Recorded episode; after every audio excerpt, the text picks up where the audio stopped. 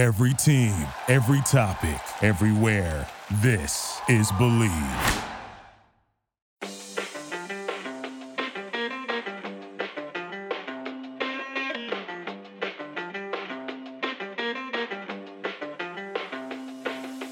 Welcome everyone to another episode of Revolution Recap. The Revolution are off for the foreseeable future as a result of the coronavirus. Today's game against Portland was suspended, so we have nothing to recap. Uh, but we decided to make a special episode of Revolution Recap, and in light of the Revolution revealing their all-time best 11 uh, on the backs of I think Jake's suggestion last week, we decided to assemble our all-time Revolution World Cup squad, the best 23 man squad that we could assemble. Uh, and we kind of brought in a full house today. Uh, I'm Greg Johnstone. Joining me is Sean Donahue. Sean, how's it going? Hanging in there. It's tough with a lack of sports these days, but um, I'm glad we got everyone together to talk about this for the show. Yeah, you've been binge watching Turkish soccer, I see, and keeping track of Samba too. So you know, doing whatever to get by. Yeah, you, you can catch Samba too on Monday if you hear this podcast in time. Uh, if you if you're missing out on the rev that never was, and you need some live Turkish league soccer, he's playing Monday. Already got ten dollars on his team because I need to gamble on something, right? Um, also joining us today, the glorious return. It's been about two years, years since he's been on the podcast, but we had to bring in reinforcements. Desperate times call for desperate measures. So, uh, in wake of the crisis, we have brought back Brian O'Connell. Brian, thank you for joining us. Uh, thanks for having me back. I am doing. You cannot see it, but I am doing a bow right now. So and I, and before I uh, before I hand it over and before I uh, say any further, I Sean, I want the link to the Turkish soccer because I need something. it's it's rough days. it really is dark days, definitely. And also requiring some sort of introduction, but one not as glorious. We also have Jake here. Hi, Jake. I mean, I mean, we can't we, we can't we can't just spout the conspiracy theories about how this is a deliberate attempt to stop the UConn women from winning another national title. That's all that this cancellation of sports is, right? I mean, I, I think that it was a conspiracy against the Houston Roughnecks because they were just rolling their way to an XFL championship. And I had a 10 to 1 future odd that I put on them before the season. Really upset about that one. So I, you and me, Jake, we both have legitimate okay. gripes here. So okay. right. I've also learned too, I can't go on vacation ever. I, I leave to go to Puerto Rico for five days. I come back. March Madness is canceled. The world has stopped. I, I see what happens when you know this country without me. It's absolutely mad. But uh, we will get into um, our World Cup rosters now, though. Um, the way this is going to work out is each of us will reveal our position. Um, you know, kind of. I think everyone it doesn't really require much explanation. Each of us have a 23 man roster. Um, I'll reveal my goalkeeper selections. Uh, Sean will reveal the defenders. Brian will reveal midfielder his midfielders, and Jake will reveal his forwards. And we'll kind of discuss and debate um, who belongs on that group. So um, I'll lead off with goalkeepers. And First off, leading off, Matt Reis, I would say, is the obvious selection. Um, I don't really need to go into all of his accolades, but in case I do, um, a two times Rev MVP. He was the 2004 Revs Defender of the Year back when goalkeepers could win that award. He was a four time MLS Goalkeeper of the Year finalist, four time MLS All Star, um, has every meaningful record, goalkeeping record for the Revs in the book. Um, so, no, no real debate, I guess, with Matt Reis. I, I would assume that's across the board. My second selection for goalkeeper is Adin Brown. Uh, he's fourth all time among Revs goalkeepers in games, tied for third with 21 wins, tied for third with 10 shutouts. Um, and he's second all time with a 71.3% save percentage. Uh, but re- what really gave the nod to me is that in 10 playoff games, he had a 89% save percentage. So I felt Adin Brown deserves the second nod to goalkeeper. And for a third goalkeeper, I went Matt Turner because he's kind of floating around that third, you know, third in the record book. Um, but I think he's going to be a legend for the revolution and we're a pro matt turner podcast so i had to give the nod to matt turner. So sean go ahead and disagree with me. I know you're ready to jump in and tell me i'm stupid so. No i mean my my top two are the same as yours. Um, uh, those who know me know i'm a huge fan of Adin brown and the performance that he did in 2002 i, I don't think i've seen um, a goalkeeper have as good of a season, or at least as good of an end of a season as Adin Brown did um, in that stretch run for the Revolution that, that somehow got them into the first place with a losing record, um, and then got them to MLS Cup with you know phenomenal performances from Adin Brown. Um, to me, if he had stayed healthy, uh, there is potential that he could be number one on this list, um, even for as amazing as Matt Reis was for the Revs. I think Adin Brown just had that potential, and unfortunately, injuries took that away from him. Um, number three on my list though was Walter Zenga, uh, who you know, for me, it's, it's, a tough pick to pick Walter Zenga here because his you know terrible job as a coach um, in some ways is, is hard to get away from. Um, but you know, particularly in his first season and first first two seasons really for the Revolution as a goalkeeper, he was a phenomenal goalkeeper for the Revolution. Um, obviously, you know, international talent and well known player, and uh, he showed it in his first two years. His last year, when he was both a player and a coach, um, he wasn't either a great coach or a great player at that point. Um, so that kind of sours it a bit, but. Um, for me, I give Walter Zenga the nod for number three, um, with a, a, you know high thought that Matt Turner, very confident thought that Matt Turner is going to be that you know one, two or three pretty soon. Um, he's just not there yet for me. So for me, it's it's Reis Brown and Walter Zenga as my three goalkeepers. Yeah, I also had uh, Walter Zenga on my list uh, in addition to uh, uh Matt Reis and Matt Turner. Um, I think just the personality wise, I mean, if you think about like the early days of MLS, I think Walter Zenga was the kind of personality you kind of had to bring in to kind of have the Revs establish somewhat of an identity, and I think he gave them an identity, whether it was a good one or a bad one or you know whatever. I, I think he was the kind of kind of guy that a lot of um, you know local sports fans, if they were you know watching the Revs, they were they they could name one player. It was probably him. Um, so I think that his his importance to the to the Revs at the at that point in their in their you know um, history, I think was was important to have a kind of um, personality like him between the pipes, and you know also as the coach. So I I kind of gave him the nod. Um, that it's why he got on my list, and uh, to kind of echo what uh, Sean was saying about you know Matt Turner. I think I think Matt Turner has a lot of upside. I think he probably has possibly other than maybe Matt Reis. I think he has probably the most the most upside among among the uh, among all all time Revolution keepers. I just think that um, you know, I think he's got a long ways to go. He's still really young, and I think he's already proved himself at such such a young age. And you know, the the the thing about goalkeepers traditionally is that they tend to get better with age. So I mean, if we're seeing um, this kind of production from Matt Turner at, at at at his age, I think that there's just more and more. Um, you know, the production will just get better and better as he as he progresses in his career. So, um, you know, just to kind of recap, I have Matt Reis Walter Zenga and Matt Turner as my goalkeepers. And Jake, who do you got for your three?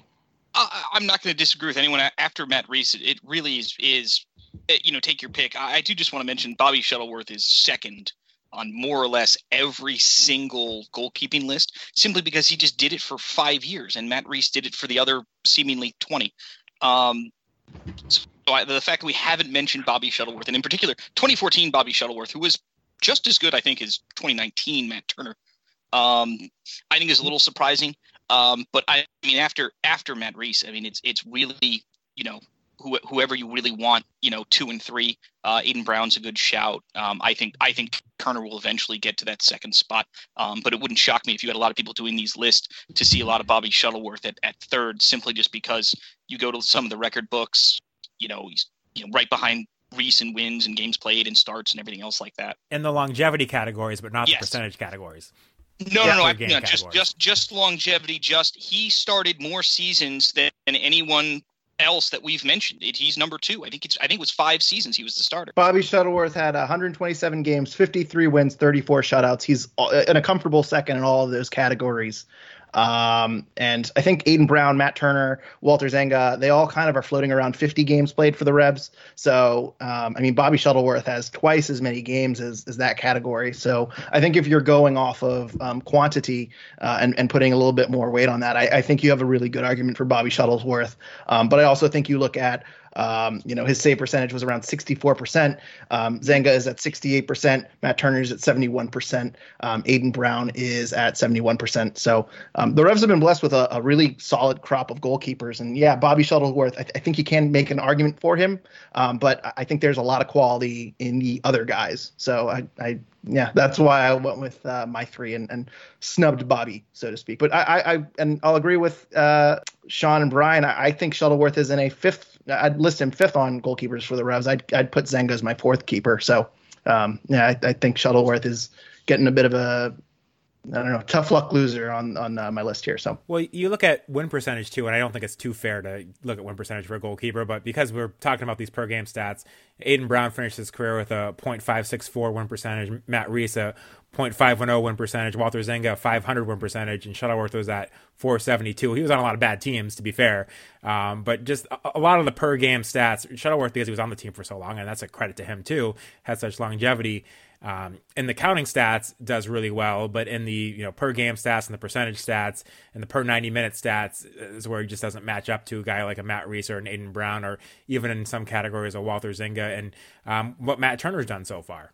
I think if you take out the 2014 MLS Cup run, Shuttleworth's argument goes downhill very fast. Mm-hmm. I, I, think uh, I, I, think that that being associated with an MLS Cup run certainly elevates you in this category. So, uh, one thing before we move on from goalkeepers is um, a fun stat that I found uh, while doing my research was uh, Jeff Causey, one of the first goalkeepers for the Revs back in the 90s, had six, 64 games played and 50 games started. And I originally thought that was a typo, uh, but apparently that stat is 100% true.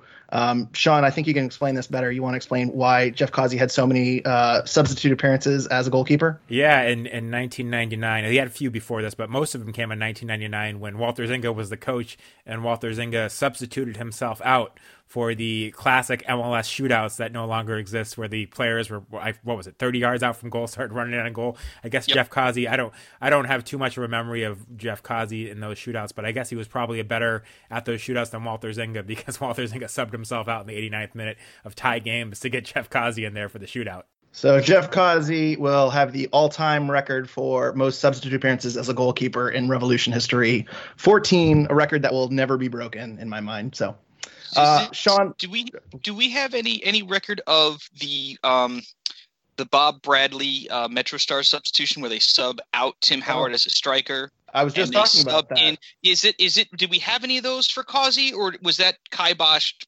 and that was the strategy that we used to get him in?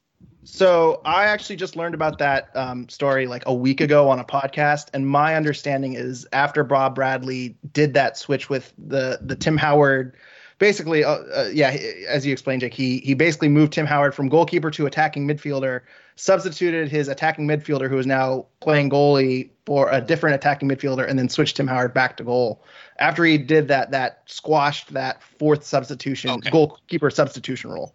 Um, boy, all the everyone, every, every MLS 2.0 fan is really scratching their heads. But uh, originally, when MLS came around, there was a a rule that you could sub out the goalkeeper. That was a, a legal fourth sub if it was used on a goalkeeper. So the Revs did definitely use that at some point. I remember there was a game where like Nick Downing was in goal for a little bit, and I think it was because of that sub. And there was another game where Joe Max Moore played some goalkeeper. Um, actually, I can't I can't remember if Nick Downing was because of that sub or because of injuries, but there there were more than there was one or two times where the Revolution also did take advantage of that rule. It's the Eddie Gaven. Eddie Gaven. I couldn't remember the name. It was the Eddie Gaven substitution rule. Yeah. Yep. Um, yeah, and of course, of course, you remember that, Jay. Anything just, that has I, to do with MLS refereeing and rules, I I should have known. We I was talking about that rule right before you you hopped onto Skype, and uh, so of course. Well, it's called the Eddie Gaven rule because Eddie Gaven scored the goal in one, and then everyone got pissed off, so we couldn't do it anymore. This is why we're not allowed to have nice things, Bob Bradley. Blame blame Bob Bradley. Um, moving back onto the uh, our World Cup rosters, let's move on to defenders. Sean, uh, you're, why don't we move on to you to reveal your set of defenders? First off, list off how many defenders made your 23 man team, uh, and then give your selections. So I ended up going with um, eight defenders, eight midfielders, four strikers, and three goalkeepers. Kind of regretted it because there's a few midfielders that I wish I put on here that I didn't, um, and uh, some of the defenders that I would have been more comfortable taking off. But that's where I landed, so I'll, I'll stick with that. Um, so I kind of broke mine down into positions, and my problem was I had Jay Heaps as the right back, and after that, I didn't have really a second right back. I put Andrew Farrell on this list, but I think of him more as a center back at this point.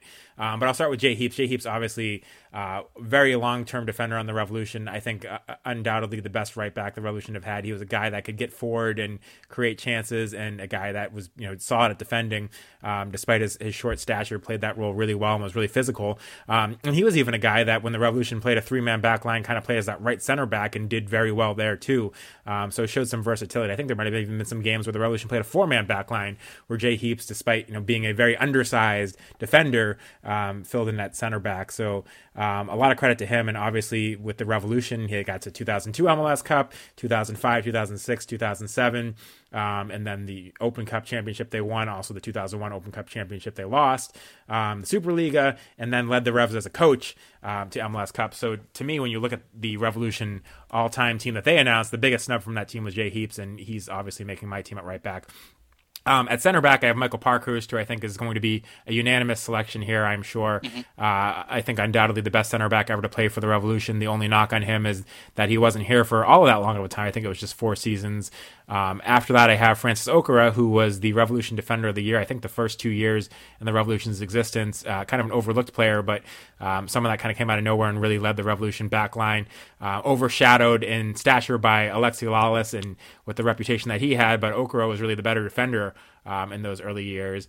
Um, I have Jose Gonçalves mostly for his first season with the Revs, and the second season uh, kind of went downhill after that for him. But he was a fantastic defender for the Revolution um, for a part of his time here.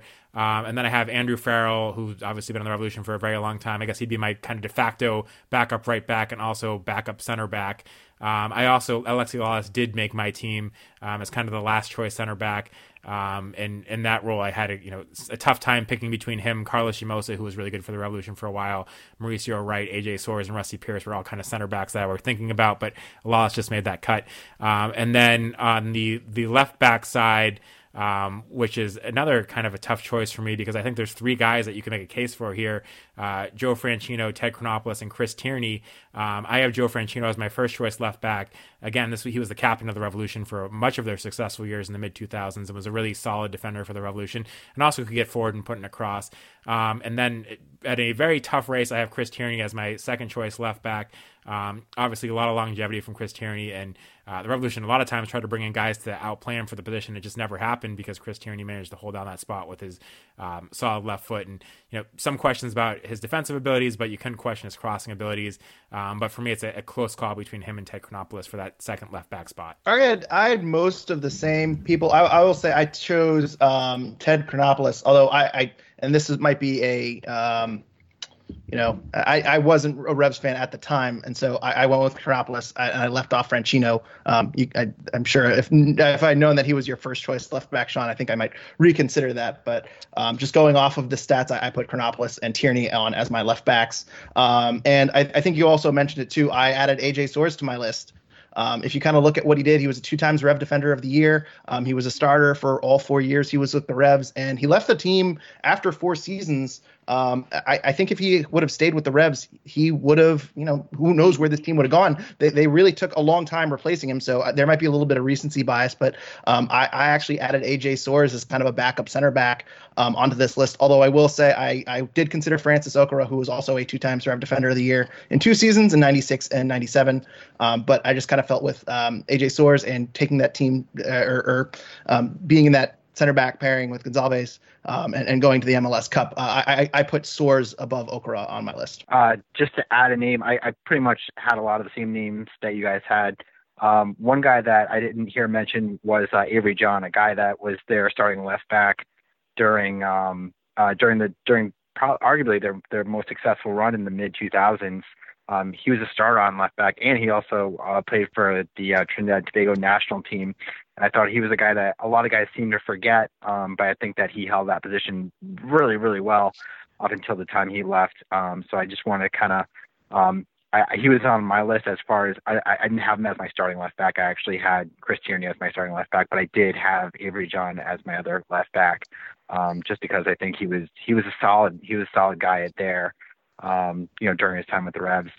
Um, I kind of I waffled between uh, Alexi Lalas and uh, Ted Chronopoulos, but I went with Alexi Lalas only for the fact that I think he gave similar to what I was saying about Walter Zenga. I think he gave the team a little bit of an identity, even if he wasn't the better, even if he wasn't the right. best defender on the team. I think he was somebody that was, I think, coming off the '94 World Cup, you needed to have one of the most recognizable stars um, and the the Revs were kind of blessed in a sense to to have one of those players come to them, and um, so I think his his uh, his addition to the team, I think um, to to you know my my best 23 um, has to you know that, that was the reason why he needed to my 23 for um for, as far as his as far as inclusion, his inclusion goes. So actually, before we go any further, I, I just want to, for clarification, I'm going to list off my defenders real quick. So my, I have seven defenders. I have Jose, I have Michael Parkhurst, AJ Soares, Andrew Farrell as kind of a backup center back, right back. Um, that's kind of why I skimmed down to seven. Um, Jay Heaps, Chris Tierney, and Ted Chronopoulos. Um, Brian, who are your who, who are your selections? I have Andrew Farrell, Jay Heaps, Michael Parkhurst, Jose Gonçalves, Avery John, Chris Tierney, uh, Ted Chronopoulos and Alexi Lalas. And then Jake, uh, do you have any select? I know Jake. For the people listening at home, Jake is kind of winging it. But uh, anyone we missed, Jake, do you want to add to the list? No, I just I'm just going to point out I actually um I cheated. I actually listed Tierney as a left midfielder so that I could get both Chronopoulos and Franchino onto the left back um, side. But I did the same thing. I went with seven defenders. I have I have Heaps, Parkhurst, Franchino, Chronopoulos, Farrell, Jogo. Um, um, I might have I might have had uh, I might have had Lalas just just for the just for the heck of it. But uh, yeah, it's it's one of those like center back is one of the weird spots because for the bulk of, of the bulk of the, the Steve Nicol run, we used a three man back line. So I always, when I think of making the first Revs team, I'm like, I just need a three man back line. I, it, it's going to be Heaps, it's going to be Parkhurst, and whoever you want it at, at the left back, left center back kind of sort of role in that three man back line. And then your your second four. Um, I, I wish that that you know guys like you know Lalas had been around you know longer in, in the peak of their careers. Uh, Soares had stayed. Jose Gonçalves had had continued to be 2013 Jose Gonçalves. Um, there's so many like great two or three year runs that the Revs have at center back, um, but they don't have someone who's ever really like dominated that that position. Um, Parkhurst is, is the closest one we have to that, and he wasn't even there for more than five years. My my only last comment here on uh, the, the Revolution defenders is: is there anyone on the Revolution that has a longer last name than Ted Chronopoulos? Because my lasting memory of him as a player is them trying to fit the name on the back of his jersey, and the the C being almost down to the end of his sleeve, and the S being almost down to the other end of his sleeve. But I don't. I think he gets the cake for the uh, the longest the longest last name in Revolution history, unless I'm missing somebody. I mean, Larentowicz and Gonçalves are up there, but close. But I think Chronopoulos still beats him. mm-hmm. Chronopoulos beats him by one letter. So okay. Anyway, um, and, and, speaking of Larentowicz, I'm sure he's going to be on some lists when we move to the midfield. But Brian, uh, how about you reveal how many midfielders did you add to your team uh, and reveal your selection? All right, let's see. I'm counting right now because I didn't count. Um, let's see. I have one, two, three, four, five, six, seven, eight, nine. Wow, I have a crowded midfield. So I have nine. So here, here are my nine. Uh, I have Clint Dempsey, I have Pepe Kinsella, Lee Nguyen, Shalrie Joseph, Jermaine Jones, Carles Gil, Steve Ralston, Diego Fagundez, and Imad Baba. Um, I know that we before we uh, before we started. I know there was some kind of debate as far as you know uh, ha- people having a long uh, players having long enough tenure, and um, the reason why I, went with Carles Gil is only for the fact that I think he's probably one of the best players the the Revs have ever signed. Mm-hmm. Um, I think he's a guy that brought immediate quality. There was whenever you bring in a guy who's kind of signed internationally, there seems to be a little bit of a, like a learning curve. But for me, there was just really no learning curve with him last year. I think he slotted in perfectly. Um, so um, that's I know he's only been in the team like a year and a half, not even. Um, but I think he's a guy that I think um, I had to include just just based upon watching what he did last year, and he was really a huge reason why that team, um, aside besides uh, Bruce Arena gets into the playoffs, I just think that he was really one of the primary reasons they got into the playoffs in a year that they had they really had no business getting to the playoffs. Um, obviously, uh, with with what they started with, um, so he's the reason why I included. Uh, he's he last year was the reason why I think he deserved to be on my list. Um, Joseph, I know we were kind of talking about like slotting in guys. You know, uh, you know, Jake was saying that he put Chris Tierney in his midfield so he could um, so he could put somebody else in the in, in the defense. And kind of thinking along those lines, I mean, obviously Shalrie Joseph is a guy that, you know, is probably one of the best midfielders in Revolution history. But it's also funny to think that he was also a guy who also played a little bit of center back and he also played a little bit of forward. Mm-hmm. So um, he was just obviously one of the best players. I mean, period in in Revolution history. So obviously he's he's an obvious one. Clint Dempsey's an obvious one um, to me. Um, Steve Ralston, obviously, and it's funny because I feel like a lot of guys like Diego and um, even like Lee Nguyen have been kind of creeping up the, the, the record books, but I feel like in, in, a little bit it almost it's it's hard to say because of their longevity. I think it's sometimes easy to, to forget that Steve Ralston really put together like his stats in more of a shortened amount of time. Um, and I know that like he had longe- longevity as well, but I think uh, you know a, a, lot of people forget that he was also a similar guy like Shalrie Joseph, where he was actually counted on to play forward more up front and forward toward the toward the tail end of his uh, Revolution career. So I mean, to me, that's an obvious inclusion. Um, and I also had to go with Imad Baba because he was a guy that um, you know I think was one of the better players in their in their early years. Um, you know, not a lot of people remember him, but you know he he did um, play. He did have 20, uh, 24 goals. I'm sorry, he had 24 goals in 104 games with them. And um, between him and Alberto Naveda, were probably one of the best, one of their better offensive players in the in the uh, mid to late 90s. Yeah, that's a very good list. I can't have much disagreement there at all. And even to back some of that up, just looking at the, you, know, you talk about like the per game stats, they do have per 90 minute stats, which are interesting. And uh, I think Cancelo was on your list. He's the lead, Revs leader in assists per 90 minutes at 0.4 per game. Um, and Joe Max Moore, who I'm sure we'll mention at striker, is second at 0.39. And Steve Ralston right, right there too with 0.37. And those guys are kind of well ahead of everybody else in that list. Um, and then even you talk about goals per 90 minutes, you mentioned Imad Baba from the midfield. Um, he was in the top 10 in goals per list at, at 0.25.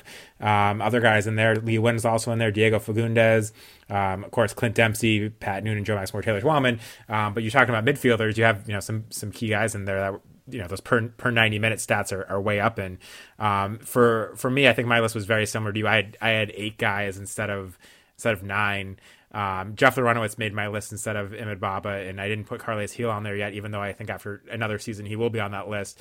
Um, but otherwise, I think my list was the same as yours. Uh, there were some tough cuts from that list. Brian Kamler, I think, was the best Revs left midfielder still ever, um, and there's not really a left midfielder on my team, uh, so it was hard not to include him. Um, Ivan McKinley, obviously an enforcer for the Revolution. Leonel Alvarez, another enforcer for the Revolution in the early years. Uh, Edwin Gorter, Kate, who was you know probably the, one of the few guys that's actually worn number ten for the Revs that was a number ten, um, and had one really really good season for the Revs in 2001 when they were just starting to get good um, as they became in, in 2002. Um, so those guys were all you know borderlines on my list, but otherwise, I, you know, for me, I think I have the same list as you, maybe minus Bob and, and Gil, and expecting Gil to be on their future and adding Larentowicz, who obviously was a, a, big part of the Revolution and formed that that tandem with Shalrie Joseph for a long time when the Revolution were so good in the, the mid 2000s. Yeah, and I actually, Sean, I think we have pretty much the same lists, um, but I had seven defenders, so I was able to squeeze on a ninth midfielder like um, Brian, uh, and so I have the exact same eight as you do, but I added Carles Gil um, for a lot of the reasons that um, Brian listed. Um, so yeah, I, I won't go too far because you guys have kind of repeated everything um, that you know we've already said. Um, I will say, uh, so I think we both have listed Jermaine Jones. I think that was the ultimate, um, you know, do quality versus quantity because I was looking back at his stats and I think everyone remembers Jermaine Jones for what he did in 2014. He played 28 games with the Revs, um, and that's by far the lowest of the players um, on my list here. I, I, mean, I was pretty shocked to see that. That's less than a, a, full season. He dealt with so many injuries. He was really only here for he was under a contract with the Revs for a year and a half, um, and then you you know really that 2015 season was a bit of a bust. He really didn't play that spectacularly. He was off and on injured. Um, you know, really, he was on this list for half a season in 2014. So um, it sounds kind of weird, and all three of us have him on the list. But that was the one that I really was scratching my head of, over whether or not to include him um, or, or, take an Ivan McKinley um, or someone else. So same same thought here in my kind of logic with Jermaine Jones, and it was tough for me, and especially because I didn't put Carles Gil on here. Is just that Jermaine Jones, I thought pretty much carried that team. It was it was already a good team, but he he came in there and really carried that team to an MLS Cup final, and that for me kind of gave him a pass, even though the longevity wasn't there. And you know, if he had just played 28 games and hadn't brought the team that you know otherwise in, in the 2000s or the 2010s wasn't that great of a team. You know, they made the playoffs in 2013 and again in 2015, but that was really their one big great run, and he really led that. Um, so that kind of gave him an edge where other guys who had only played 28 games, I wouldn't necessarily be willing to to make that exception for. Yeah, I think if he puts up the same stats and the Revs get knocked out, I, I guess uh, 28 games regular season. I should I should throw that out there too. But um, if he has the exact same regular season stats and the Revs get knocked out in the first round in 2014, I'm not sure I'm adding him to this list. Um, kind of just goes to show how successful success kind of to adds onto the list. So, um, but anyway, Jake, uh, did you have any other thoughts on the midfield? Anyone that we missed? Well, just the, there because of my recency bias, I also have the following name on my list, which would be Andy Dorman, who was probably that third holding midfielder for a really, really long time. And he did it twice because he came back um, and was with the Revs for some of those lean years um, under Heaps uh, and then for the cup run. Um, so if if we were doing it by like holding midfielders only, I think uh, Dorman and Larentowicz might be that like that second pairing um, for me. Um, I no one has mentioned. I didn't have either of them on my list, though. I, I thought about it very, very, very, very long. Um, was both Kelyn Rowe and Diego Fagundez, simply because they have been just from a longevity standpoint, they they are both really really up there, and Diego arguably could could make the list as a utility player. Um, I, I also I need I need to say I cheat again. I haven't figured out where Clint Dempsey is on my list yet. I haven't listed him as a striker yet, and he's right now like my ninth midfielder. But he played striker for the Revs, and he sort of played. I'm not sure what with Seattle and the U.S. national team because it was just he's Clint Dempsey. He does what he wants. Um, but everything else, I mean, you know, Jermaine Jones and Carlos Gil, I mean, arguably two of the best seasons the Revs have seen at, at, at some of their respective positions. So I don't have a problem with Jones being on the list or, or, or Gil being on the list. Um, there, I think Gil's going to be there at some point anyway, but Lee Nguyen would be the, still the top, the top holding mid, uh, the top uh, attacking midfielder, excuse me, um, along with Ralston, and then uh, you know, t- t- Tierney I have at the number one left midfield spot, but I, I didn't I don't have the extensive history that you guys had. Um, I'm sure uh, Imad Baba, if I'd seen him play, probably would have loved watching him. Uh, Imad Baba wasn't even on my radar to be completely uh, to be completely transparent. So Brian's really uh, reaching back and uh, uh, pulling out the the treats. I, I, I completely missed him altogether, to be honest with you. Just, just no. Just to clarify, Fagundez was on my list. He was just near the bottom of it. Oh, okay. I, I, I heard, I heard the name once, but I wasn't yeah, sure actually, I, I, have him too. I, I, think he's on all of our lists. We're, we're kind of doing it in a bit of a confusing fashion, and I'll, I'll post everyone's rosters when we're done here. Um, so you know, if you're on Twitter or if you follow us on Facebook, you'll see uh, all of it in a much more clear format. But um, yeah, I, I, think we all have uh, Fagundez. We all have. I think we agree on seven or eight of them. Jermaine Jones, Jermaine Jones, Shalrie Joseph, Diego Fagundez, Lee Nguyen, Clint Dempsey, Steve Ralston, and Cancela are on all of our midfielders. And then Sean and I have Jeff Larentowicz, and Brian and me have Carles Gil, and Brian has Imad Baba. My my one quick comment too on Clint Dempsey is he did play all over the place for the Revolution. He was on the wing. He was at defensive yeah. midfield essentially. He was at attacking midfield. He was at striker. But I actually thought the Revolution were at their best when Clint Dempsey was kind of next to Shalrie Joseph with Jose yep. Cancela in front of him. And he was making those late runs under the box and people weren't tracking him. He'd get those headers and you know win those balls and, and get the shots on net. More his rookie season when they had that, that midfield three with Cancela in front of Dempsey and Joseph. I thought that was some of the, the most exciting times to watch Clint Dempsey. Um, obviously, as his career evolved, he became a guy that would be you know dribbling out players all the time and taking guys on as more of an attacking role. Um, but seeing him come kind of from that that position next to Shalrie Joseph um, was when I thought the Revolution midfield was probably the most fun to watch when you had those three guys in the middle and then Steve Ralston on the right. Um, that was quite the quite the uh, the midfield the Revolution had at that point. Changing topics before we move on to forwards. I have one more name that no one mentioned, and I'm just curious if anyone considered him, not not put on the list, but considered him. Scott Caldwell also also would have been in my recency bias with with with more with Kelyn Rowe of just like if you if you're looking for those utility players, utility holding midfielder, utility attacker, if you were trying to actually like come up with an actual 23 man roster to win, you might take someone like Kelyn Rowe because he can play eight different positions. Yeah, Kelyn Kelyn Rowe is surprisingly on the um, all over the records books in terms of games played, minutes played. Um, he, he's moved up in the charts a little bit. And Scott Caldwell, you know, I, I wouldn't add him to this list because he's been a part time player most recent, you know, in a few years. But he's been with the team for the better part of a decade. He won the 2015 Revs MVP. That was a year they went to the playoffs. They weren't total trash that year. He he was a starter. I believe he started the MLS Cup. He was certainly a key player down that stretch. Mm-hmm. Um, at first, I, I kind of wrote him off as, as not really a big thing. He's also, of course, a chemistry guy. You know, yep. he he mentors the he's the team dad. You know, he'll do your taxes come tax season. you know, all around great guy. You know, so um, I, I, consider I genuinely consider putting Scott Caldwell on there, but um, I, I, don't think his accomplishments measure up to um, the guys we add to the list, which which is a very deep position. I think, as we've talked about. Mm-hmm. I think Greg, like, uh, I think if he plays like a few more seasons, um, because I think he is somewhat underrated. I mean, he doesn't have the stats. I mean, he plays, but he doesn't. He isn't really like he's not your assist guy. He's not a goal scorer, what have you. Um, he doesn't really overwhelm you like as like a as like a stopper or anything. But he's a guy that does like all like the little things, and I think because of that, um, he's a guy that coaches love, but he's a guy that like fans really, for the most part, like really kind of say, oh, he's kind of like you know just another guy.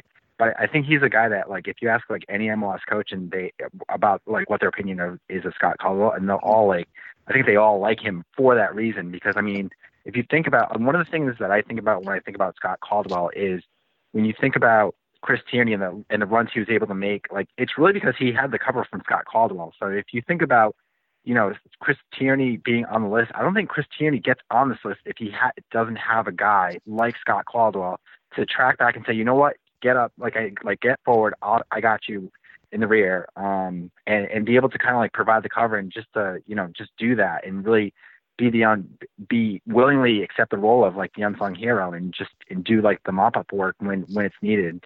Um, I think if he if he does it for a few more years, I think he you know, could get on the list, um, you know, as kind of like an honorable mention, but he's never going to be a guy who scores a lot of goals. He'll never be a guy that, that, that, you know, has those key passes. He's just a guy that really does the mop up work and, you know, um, you know, a credit to him, but maybe not, you know, if he's, if you're thinking about like all time great ML, um, you know, revolution midfielders, you know, there's so many other guys that have better stats than him, but I think he certainly deserves like a mention for that reason because he does do like a lot of little things that really make a successful team, you know, all the parts work together.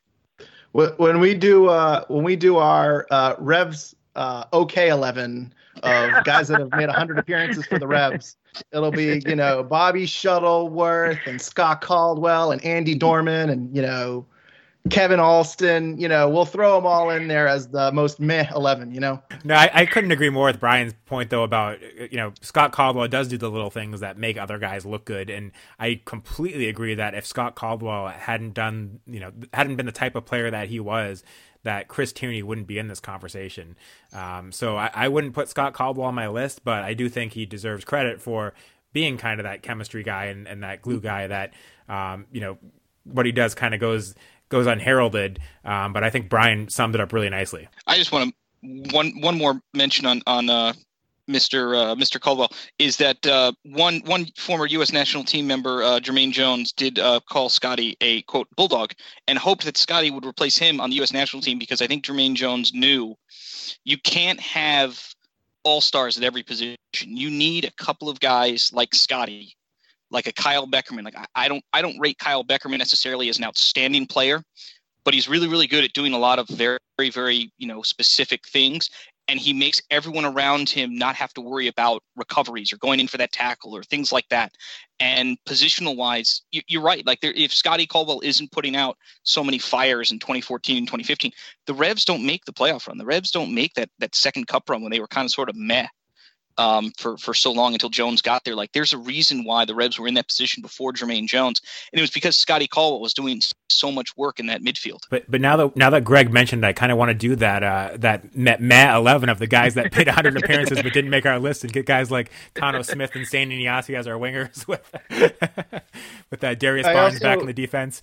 and, and, and I want to circle back to one more thing on Scott Caldwell. Um, Brian mentioning you know his ability to kind of cover ground reminded me. Of uh, I think Sean, you and I had this conversation about him, uh, Scott Caldwell, kind of covering positions, uh, covering ground when when wingbacks move up, and that led us to find out about uh, Scott Caldwell's speed rating, which is criminally low. And uh, I just googled it, and in FIFA 20, he's got a 35 pace rating, uh, so it's it's gone down lower than last year, which I think was like 42 last year. So um, Scott Caldwell apparently incredibly slow, but still worth a somewhat honorable mention on our um, Revs uh, 23 man rosters. So we might get to see more of that as the Revs simulate games on FIFA. the games yeah. that aren't getting played in this week, we might get to see some of Scott Caldwell's slow speed. a big 4-4 draw on uh, against the Timbers today. So. Uh, before we go, before we move on, I, I think we gotta briefly mention Shalrie Joseph because he's unanimously on all of our teams. Um, but uh, I just want to read off all of his accomplishments, just because every time I see it, it's it's kind of amazing. And spending today, kind of going through each each of these players and being like, oh, this guy made an All Star team and whatever. Uh, Shalrie Joseph, I think you can make an argument he's the greatest Revolution player of all time. Um, you know, number one in games played, number one in games started, 261 and, and 254 respectively, 37 goals, 34 assists, uh, two times Rev MVP, 2006 Revs Defender of the Year, was a four times MLS uh, Best 11. Uh, he's the only Rev to have done that more than twice. Uh, 2009 MLS MVP finalist, and he was a seven time All Star.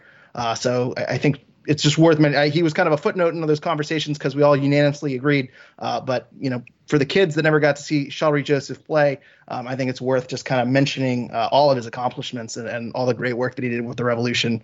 Um, and I will also attack onto that. Uh, I'm still upset that they didn't find a way to squeeze him into one game in 2014 uh, and kind of give him one more game uh, with the Revolution when he returned back. Uh, but. Mm-hmm It is what it is. And for me, he would be the number one Revolution player of all time. And my if I was had a vote. Mm-hmm. I agree.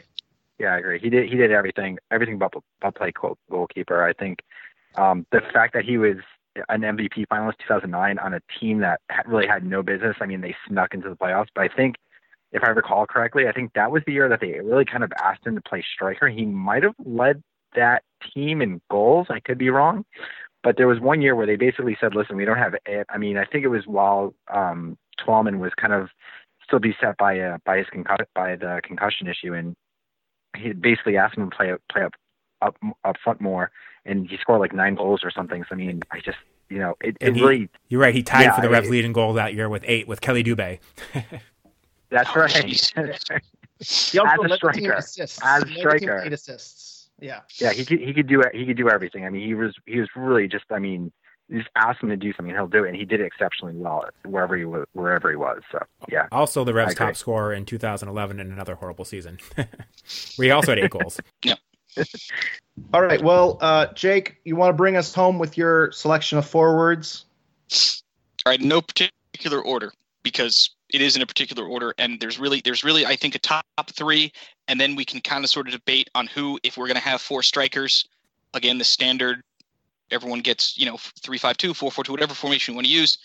Taylor Twellman's number one. Joe Max Moore's number two. I have Pat Noonan number three. I think some people might disagree with me on that. And then I went Wolde Harris number four, but there's there's really not a lot after that. You can mention Teal Bunbury for longevity or utility. You can mention Juan Agudelo for talent. Um, you can mention Charlie Davies for nostalgia. The Revs really haven't had a lot of great goal scorers because, oh yeah, for a decade we were bad at scoring goals until just recently. If if you're going to go on uh, talent, Raul Diaz Arce would be uh, on that list for. Exactly. he had the he had the second highest scoring season in Revolution history, tied with Lee Nguyen with 18 goals, I think in '97. Um, so he he definitely earns an honorable mention. But I, I agree with your list completely. Um, Harris is, is my number four, and Patton is my number three. Um, you can make a case for Patton over Joe Max Moore. I wouldn't make that case, but I've heard people make the case, and I could I could see it. Um, but Wolde Harris definitely is my number four, and um, I've mentioned it before, but if you haven't seen it before, you got to see the Wolde Harris bicycle kick goal that didn't count and is the best argument ever for VAR because he had an amazing long range bicycle kick that hit off the crossbar, bounced about five feet over the line, and bounced back out, and it didn't count. And it probably would have been one of the best MLS goals of all time. And if you Google Wolde Harris bicycle kick, it's the first thing that comes up. So if you haven't seen it, you should check it out. Um, but I, I mean, I would say it was the best bicycle kick the Revolution have scored in a long list of good ones that include Twellman and, and Agudelo.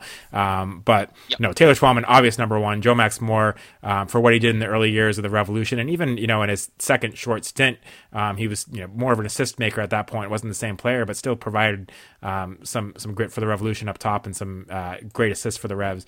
Um, and then Pat Noonan obviously had a you know fantastic partnership with Taylor Twellman.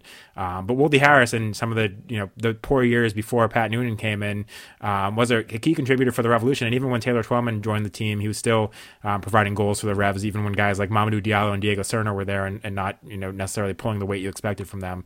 Um, but my fifth was was Raul Diaz Arce over Teal Bunbury and Juan Agudelo because if, you know if, if you're considering guys like Carles Gil and and um, Jermaine Jones on based on one season. Uh, Diaz Arce had the second highest scoring season in Revolution history, other than you know tied for Lee Nguyen. So he was my honorable mention there. Yeah, for me, I I had I had Taylor Twellman, Joe Max Moore, uh, Diaz Arce, and Waldinho. Um, I think that game, Sean, that you're talking about, because I think I just saw the highlight recently on that, and I think he ended up eventually scoring. Not He, long he did not as nice of a goal, but he did score. but he still scored. I mean, but I remember seeing that and I was like, wow, like that. I mean, you're right. I mean, if there's a case for VAR back in the day, that was it because that was a beautiful goal and that was a goal. That definitely went over the line. And, and the fact that he was denied, I mean, it was just, just a travesty, but he, but it was nice to actually see him score not long thereafter. But yeah, probably of, of all, like, eh, probably the best goal, non-goal, goal slash non-goal ever scored in Revolution history. That was just a beautiful, beautiful shot. Yeah, and I actually snubbed Arce. I, I kind of know I am. Um, I, I had Twel- Twellman, Moore, and Noonan as my top three. Uh, and then I did the nostalgia, adding Charlie Davies, really just for the 2014 postseason alone. I know he's not the fourth best or fourth most accomplished uh, forward in Revs history, but um, 64 games played, 14 goals, eight assists. But in 2014 playoffs, four goals and one assist. Um, I mean, he was absolute money in that postseason, and I kind of justify it as if I'm adding Jermaine Jones based on the 2014 half season, uh, I'm adding Charlie Davies as well. So um, I'm I'm doing the Homer, you know, recency bias um, nostalgia pick in Charlie Davies, but um, I, I certainly understand uh, the why you would pick Raul uh, Diaz Arce, and I, I, probably am wrong for snubbing him off of my list. Well, and I think Diaz Arce too. If you take if you take the point the old, old point system that doesn't exist anymore, I think he had the second highest points um, when, when the goal counts for two points and an assist counts for one point. He had 44 points in 1998 because um, he had 18 goals and eight assists, uh, which I think is the highest in Revolution history, other than Taylor Twellman's rookie year where he had 23 goals and six assists. Um, so it, you know it's tough to pick a guy based on one season and, and one season that um, you know, the Revolution weren't very good in the early years, but it's tough to pick a guy for one season. But um, if you're you're struggling to come up with a fourth striker or fifth striker, I think you got to include Diaz Arce in that conversation, even just on one year. And to what you were saying, Greg, about like Charlie Davies, I, I don't blame you for giving for giving him a shout because honestly, I think you know, I go back and I think about the 2014 season. I know that we were all just talking about Jermaine Jones as like kind of like single handedly carrying them to that MLS Cup final. But I also think that a lot of I, I remember Jay Jay Heaps during that season speaking a lot about Charlie Davies and basically his influence in the locker room that year. And I think, you know, in addition to the fact he kind of like helped them, helped bring them along during that MLS Cup run, also put together a pretty respectable 2015. Um, you know, I think he's, he he stayed healthy. And he scored like 10 goals that year, and just the fact that he was able to do both was like just, it's like one of those things where like if he had just stayed healthy, like even after the accident, if he had just stayed healthy, what if? And I think that was kind of like, you know, uh, a, a glimpse at the tail end of 2014 into 2015. If he had just stayed healthy, I think it would have been really interesting to see what kind of what kind of uh, stats Charlie Davies puts up like in the year or two thereafter. But um, you know, if you talk about like clubhouse leader, like locker room leader, he was one of those guys.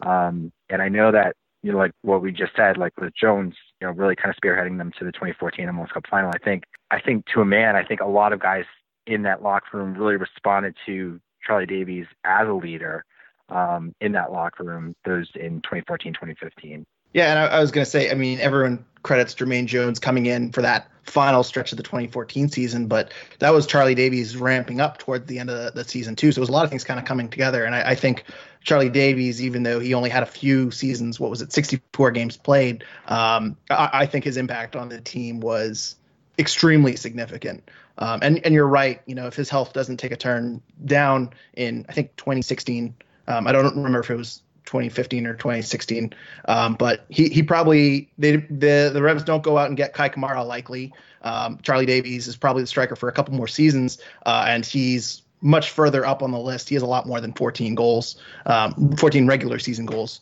uh, with the Revs. So um, I, I, I, added him on for nostalgia, but yeah, I, I snubbed uh, Wolde and uh, Arce. So uh, but also, before we move on, I just want to mention Taylor Twellman for the same reasons that I listed off Shalrie Joseph's stats. Yep. I want to say uh, Taylor Twellman, uh, 174 games played, 101 goals, 28 assists, uh, three times Revs MVP, five times Revs scoring leader, 2005 MLS MVP, the only player in Revolution history to win the league MVP, uh, two time uh, MLS best 11, starting 11. Uh, he was the two-time MLS scoring champ and a five-time All-Star, and his his career was cut pretty short uh, due to concussion injury uh, concussion injuries.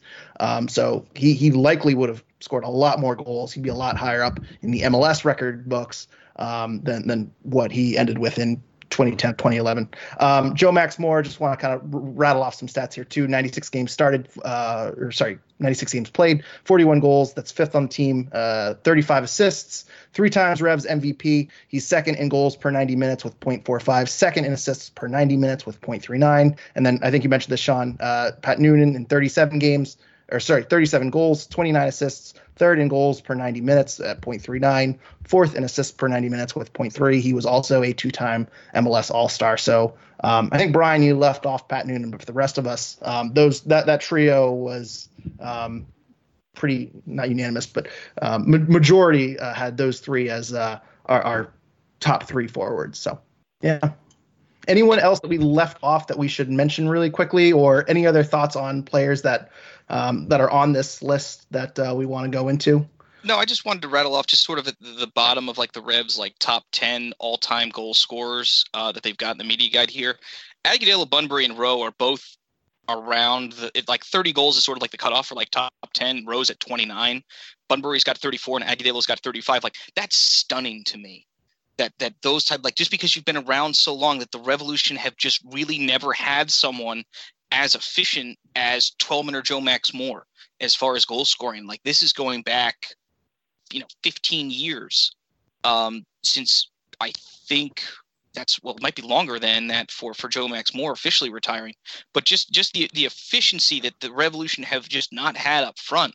When you start looking back at some of these stats, it's just staggering that they that you know Taylor Twellman and everyone else they just had this perfect storm and went on this run, and then it's just nothing for the rest of it. Well, it's interesting too when you talk about you know Taylor Twellman and the other strikers that the team has had that haven't really performed.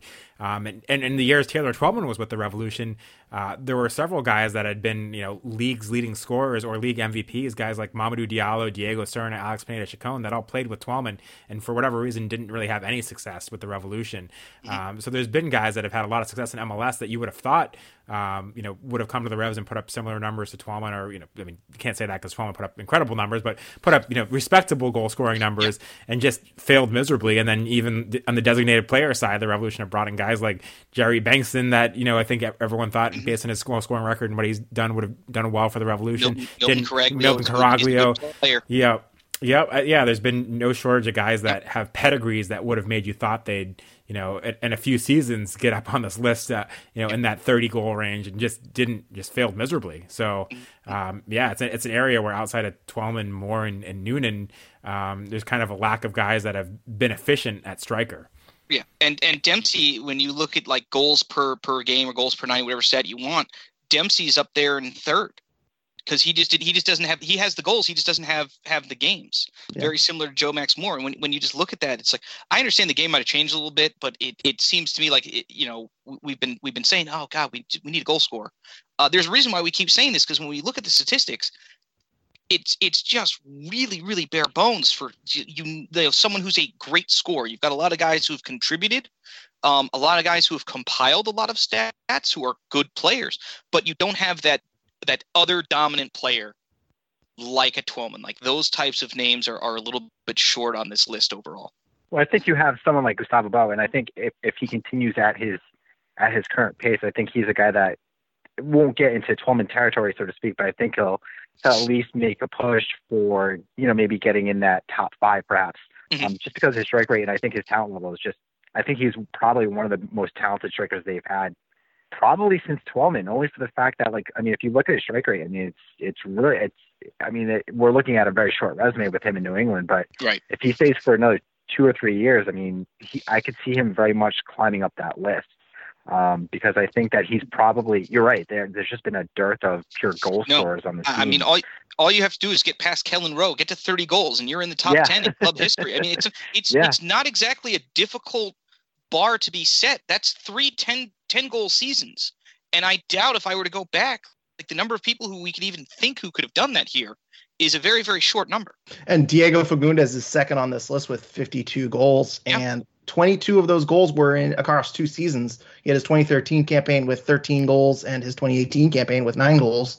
Um, I mean, a lot of people, I think, if you ask about Diego Fagundez, they're a little frustrated with him. In, in the last three or four years, he really hasn't made the impact that you expected when he busted onto the scene in 2013. Yet he's already, you know, he's 25 and he's second on the team in goals, third on the team in assists. Um, you know, I, I scorers are, are outside of the top tier. There's a, a long drop down. So yeah. Uh, one other person I want to just kind of mention too, uh, we kind of, I think we kind of skipped over and we talked about him a little bit, but um, I don't know if you guys have noticed this, but I was looking into Andrew Farrell's stats um, and he's actually a lot very accomplished. Three times Rev Defender of the Year. He's an All Star once.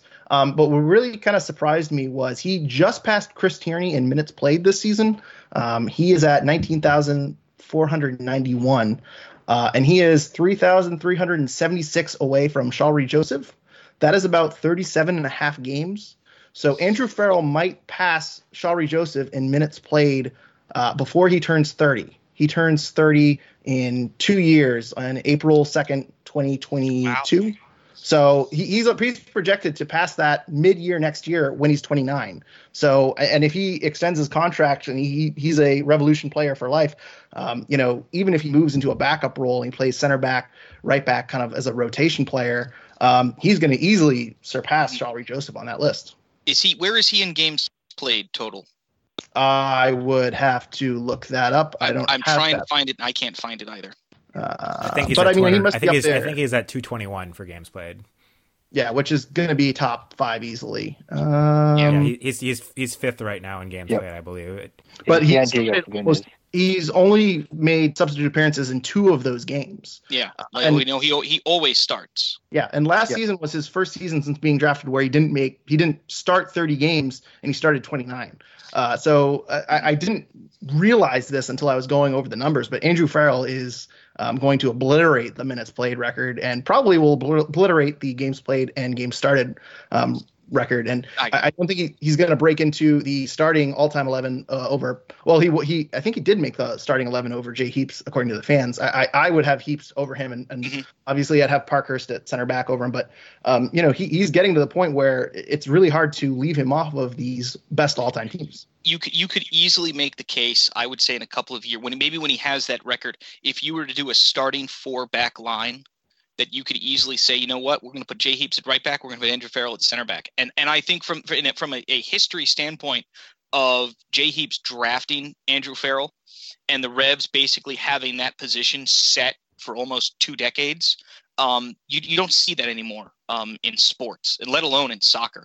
Uh, so that's that's just an amazing uh, little piece of lore of, of Rev's history of yeah the man the man who who was the best right back drafted arguably the second best right back and his replacement and we didn't have a problem at that spot for 20 years. You can argue whether or not Andrew Farrell was dominant or whether he reached certain peaks, but it's just, he was still there. He was still pretty darn good at what he did, and and asking him to play center back for five years when really maybe he shouldn't have been, um, and he did that to to I think more than we could have ever hoped for in certain spots. So. Uh, yeah, and Andrew Farrell deserves to be on this team. I think at some point you're going to have to make a very, very strong case for.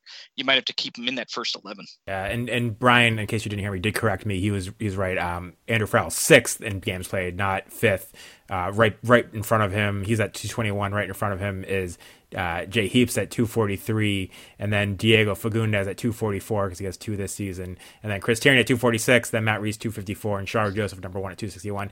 One last name I wanted to mention um, that I just feel like needs to be mentioned is Mike Burns uh, because Mike Burns was a U.S. national team center back that played 108 games for the Revolution um, in the early years, and uh, you know for all of his faults at GM, I think he at least deserves an honorable mention on the defensive side of the game. Um, people uh, certainly remember his mistake in the 1998 World Cup um, that may have left a sour taste in his playing days, but um, and the years when the Revolution defense was not the greatest and the Revolution weren't the greatest, um, he was one of the consistent marks back there and did did manage 108 appearances for the Revolution and also was a you know somewhat regular on the U.S. national team. So I think he he at least deserves a mention in this um, as we're talking about the greatest Revs team of all time. Did anyone consider and and decrease the chances of Mike Burns being on this team because of his GM tenure? I tried separating the two out, but I could certainly see people not not adding Burns to this list just because of his, I'll say, controversial general manager tenure. I, I certainly, I certainly could put myself on that on that list for sure. Not, not that I, not that I don't think Burns would would be wouldn't warrant in the discussion, but just because I had only three or four center back spots because I only went with seven defenders. Um, and, and we know that it's really going to be Parkhurst and, and Farrell if you want, and, you know, maybe Gonçalves, maybe a, maybe a Lawless. Um, there's a lot of like, you know, hey, we all know Parkhurst is unanimous.